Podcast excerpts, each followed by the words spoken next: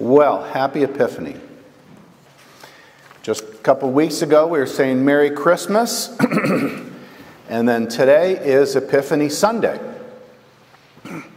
Ever since um, the late 300s, January 6th has been um, designated as the day of Epiphany. It's also known as the 12th day of Christmas. Yesterday was the 12th day of Christmas.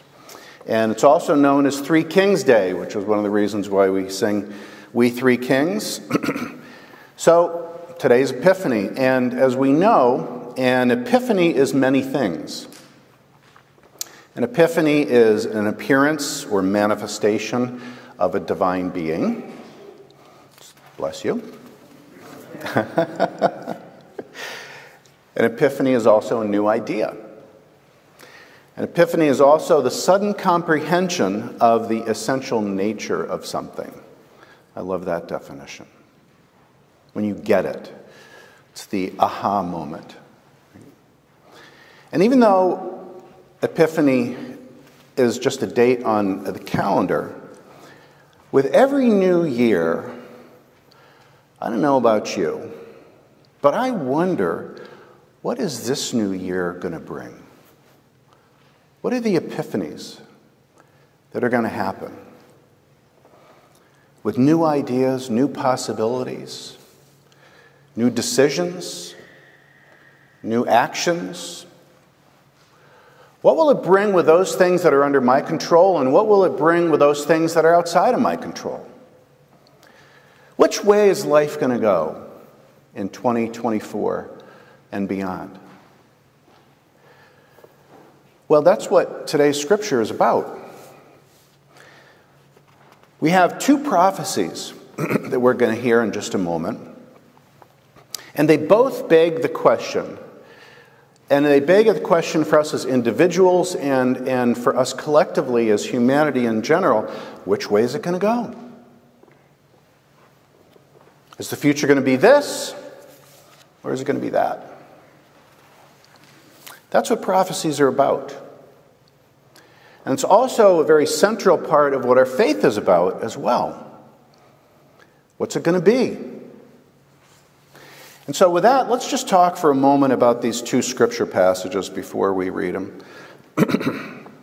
the passages, both of them, are, are from the Old Testament, and each one speaks about how the future is going to be. Each one paints a picture. And the first one is from Isaiah. It's very familiar passage. It's one of those passages that's very closely associated with, with Advent and with Christmas, the birth of Christ, his epiphany into the world. And what kind of an impact is his epiphany going to make? How is he going to change things? What does he bring into the table, so to speak? And we might think about it this way we can just imagine, you know, if humanity were ever able to, to be lucky enough to be able to clearly understand somehow what God's vision for us is. If we were ever to comprehend what God's ideal vision for humanity might be. Can you imagine? Can you imagine what the world might be like if we were actually clear about that? It would be huge. You wouldn't have to guess anymore. You wouldn't have to wonder. I wonder what it's all about. You wouldn't have to wonder anymore. I wonder what my purpose in life might be. You wouldn't have to wonder anymore. Nobody would. How am I supposed to treat people? How am I supposed to treat people who are in trouble, who are in need, who are outcast? If we were ever lucky enough to actually be able to understand our Creator's ideal vision for us as individuals and for us as humanity, just imagine what a beautiful world that would be. If someone could ever break that understanding down for us, if someone could ever make it so simple that you couldn't possibly mess it up. Wow. What kind of a world would that be? Not just if we could understand, but how about if the vision wasn't just simple, but how about if it was blissful? How about if that simple vision wasn't about something like the breaking down the technical aspects of how to create atomic power, but how about if it was about how to create healing, how to be welcoming, how to be forgiving, how to be an understanding human being, how to be truthful and have integrity and kind. to love one another as I have loved you. How about if it had to do with treating your neighbor the way you wanted to be treated? Putting yourself in their shoes, whether friend or enemy. What would that world look like? What would that world look like if we understood and followed that? versus if we didn't. That, in a nutshell, is what these two prophecies are about. God says, This is how I want you to live together. And this is what it'll be like if you do. And this is what it'll be like, not what I will do to you if you don't, which is how most people read it. But this is the kind of mess that you're going to create for yourselves if you disregard what I am begging you to do and to not do. So, both of these prophecies envision possibilities for the future, although each one has a very, very different vision in the end of which way it'll go. So let's listen now to the first passage from the prophet Isaiah, who spoke these familiar words. When he said, The people who walked in darkness have seen a great light. Those who dwelt in a land of deep darkness, on them has light shined. For unto us a child is born, unto us a son is given and the government will be upon his shoulder, and his name will be called Wonderful Counselor, Mighty God, Everlasting Father, Prince of Peace. And of the increase of his government and of peace, there will be no end And then we have the prophet Joel, who said, And it shall come to pass afterward that I will pour out my spirit upon all flesh, and your sons and your daughters shall prophesy. Your old men shall dream dreams, and your young men shall see visions. Even upon the men servants and maid servants, in those days I will pour out my spirit. And now let's pause there for a moment. Because it's usually at this point that people typically stop with this reading. Why? Because so far it's really nice. But it goes on. Buckle up. It goes on to say, And I will give portents in the heavens and on earth, blood and fire and columns of smoke. The sun shall be turned to darkness and the moon to blood before the great and terrible day of the Lord comes. And it shall come to pass that all who call upon the name of the Lord shall be delivered. For in Mount Zion and Jerusalem there should be those who escape, as the Lord has said. And among the survivors shall be those whom the Lord calls. And this is the ending of our scripture passage, and may God bless our understanding and our living, our embodying of these words of abundant life and love. Amen. So, two very different prophecies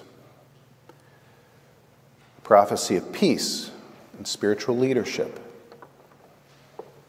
of which there will be no end, and then a prophecy of blood, fire, smoke, columns of smoke, the sun turning into darkness and the moon to blood. And as, as I read these words, as I listen to these words, I wonder what are the people in Israel, what are the people in Gaza? What are they hearing? How do they respond to these words? People in Iran, Iraq, Afghanistan, people in Ukraine, people in Russia, places where there literally is blood and fire and columns of smoke. How do they hear these passages? in the midst of their situation, not a God made situation. God didn't do any of that. In the midst of their very human created devastations, I wonder how people who, who live in, in, in violent inner cities, people who live in violent households, how do they hear this passage? People who wrestle with, with personal internal wars and devastations.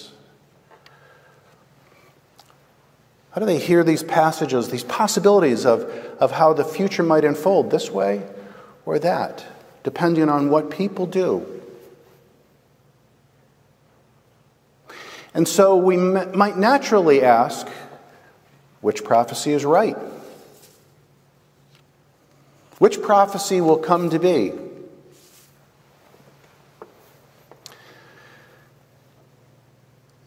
So on Christmas Eve at the 10 p.m. candlelight service, I read this passage from Isaiah that foretells of a child to be born, one whose name is to be called Wonderful Counselor, Mighty God, Everlasting Father, Prince of Peace. And how the increase of his government and of peace there will be no end. And whenever I read that, I always ask myself, is it true? Is it true? Because, of course, Christ, He did come. And He did shine His light. And He did reveal the truth for all to see. He revealed it plain and simple, and he revealed it in words, and he revealed it in clear and bold actions of kindness and justice and truth and forgiveness and generosity to the poor and welcoming the stranger and welcoming the outcast and uplifting the outcast and advocating and lifting up the weak and protecting and loving and not belittling those who are different.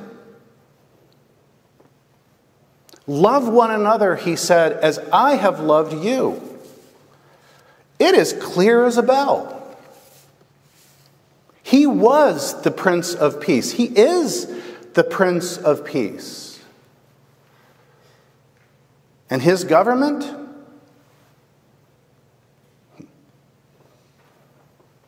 You know, we're not forced to be in his government, are we? We can opt out. In, from his order. Many people, as we know, choose not to be in his order, to be a part of his government. More and more people these days, as we know, are choosing to opt out of his order in favor of other orders. Why? Because some are too busy. Some are just too busy. For some people, it's, it's easier to ignore his path, it's easier to ignore people who are suffering. Think of reasons why maybe they should be suffering. than to be considerate, to consider, to put yourself in their shoes. Some people opt out because of you know kids' schedules these days. Am I right? You can't do everything. Something's got to go. So what goes? And some people prefer their politics more than love thy neighbor. And treating your neighbor as you would want to be treated and putting that as first. During his ministry, Jesus presented to us visions of what it would look like if we opted in.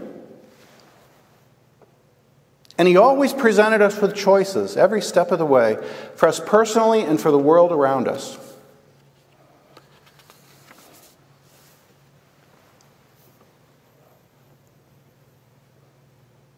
Do I think that we're at an inflection point?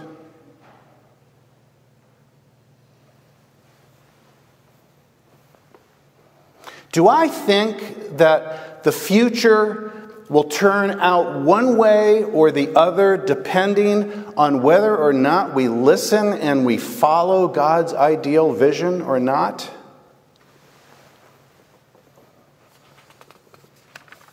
It's like God is, is lovingly, protectively, for our sake, He putting a sign all around the pond that says, Beware of thin ice.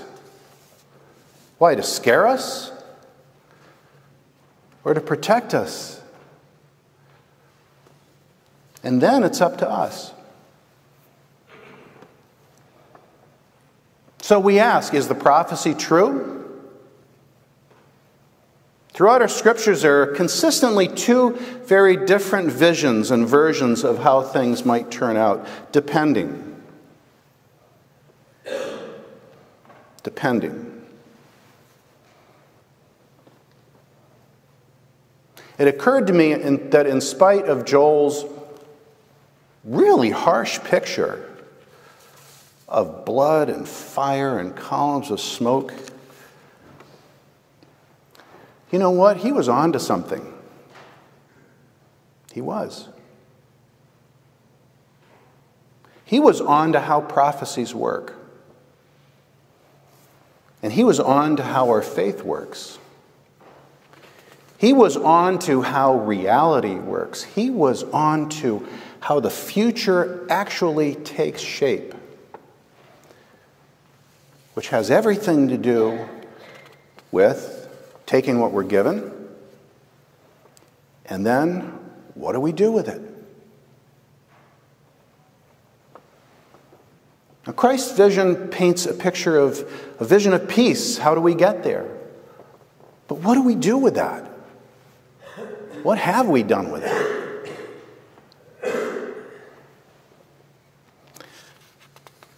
I don't know about you, but when I look around these days, I am beyond dumbfounded and stunned at what I see that doesn't even come close to the visions and ideals of treating your neighbor as you would want them to treat you. Simple. With honesty, with respect, kindness, forgiveness, grace. I am beyond stunned at the level of people who turn a blind eye and make excuses for blatant lying, cheating, deceit of not welcoming or loving the outcast or those who are different, being far more enamored with power, with money, with winning, than helping to uplift others. Because there are several visions out there. There are always choices. So, honestly, when I think about how things are going to turn out, like all prophets, like Jesus, I think it depends on what we do. And again and again, I go back to God's healthy and loving vision for God, how God wants life to be. and how I fit into that and what I need to do to change to make myself fit into God's vision. Not pick and choose what parts of God's vision I like and I don't like. Again and again, I go back to, to the words and to the life of Jesus. I go back to his love. I go back to his justice and truth and compassion and honesty, his integrity, his grace, his forbearance, his embracing of others, radical embracing of those who the world kicked out. And I know that this is our choice. I know that our personal lives are not set in stone. I know that the world's future is not set in stone. So again and again, I go back to God and I ask God, God, give me another chance. God, help me try better. Help me to fit in to what you ideally would have me be. Give me and give us another try. And I try. And I remember that, you know, it says, people who have walked in darkness have seen a great light. We're not stuck in the darkness. Not personally, not as a nation, not as a world. How's it going to turn out? Your life, your relationships, your health, your country, your world, our environment. Good news. God gives you the power. God gives us the power to move the future this way or that. And this is a new year. This is Epiphany. God's power, God's purpose, God's vision is in your hands. Amen.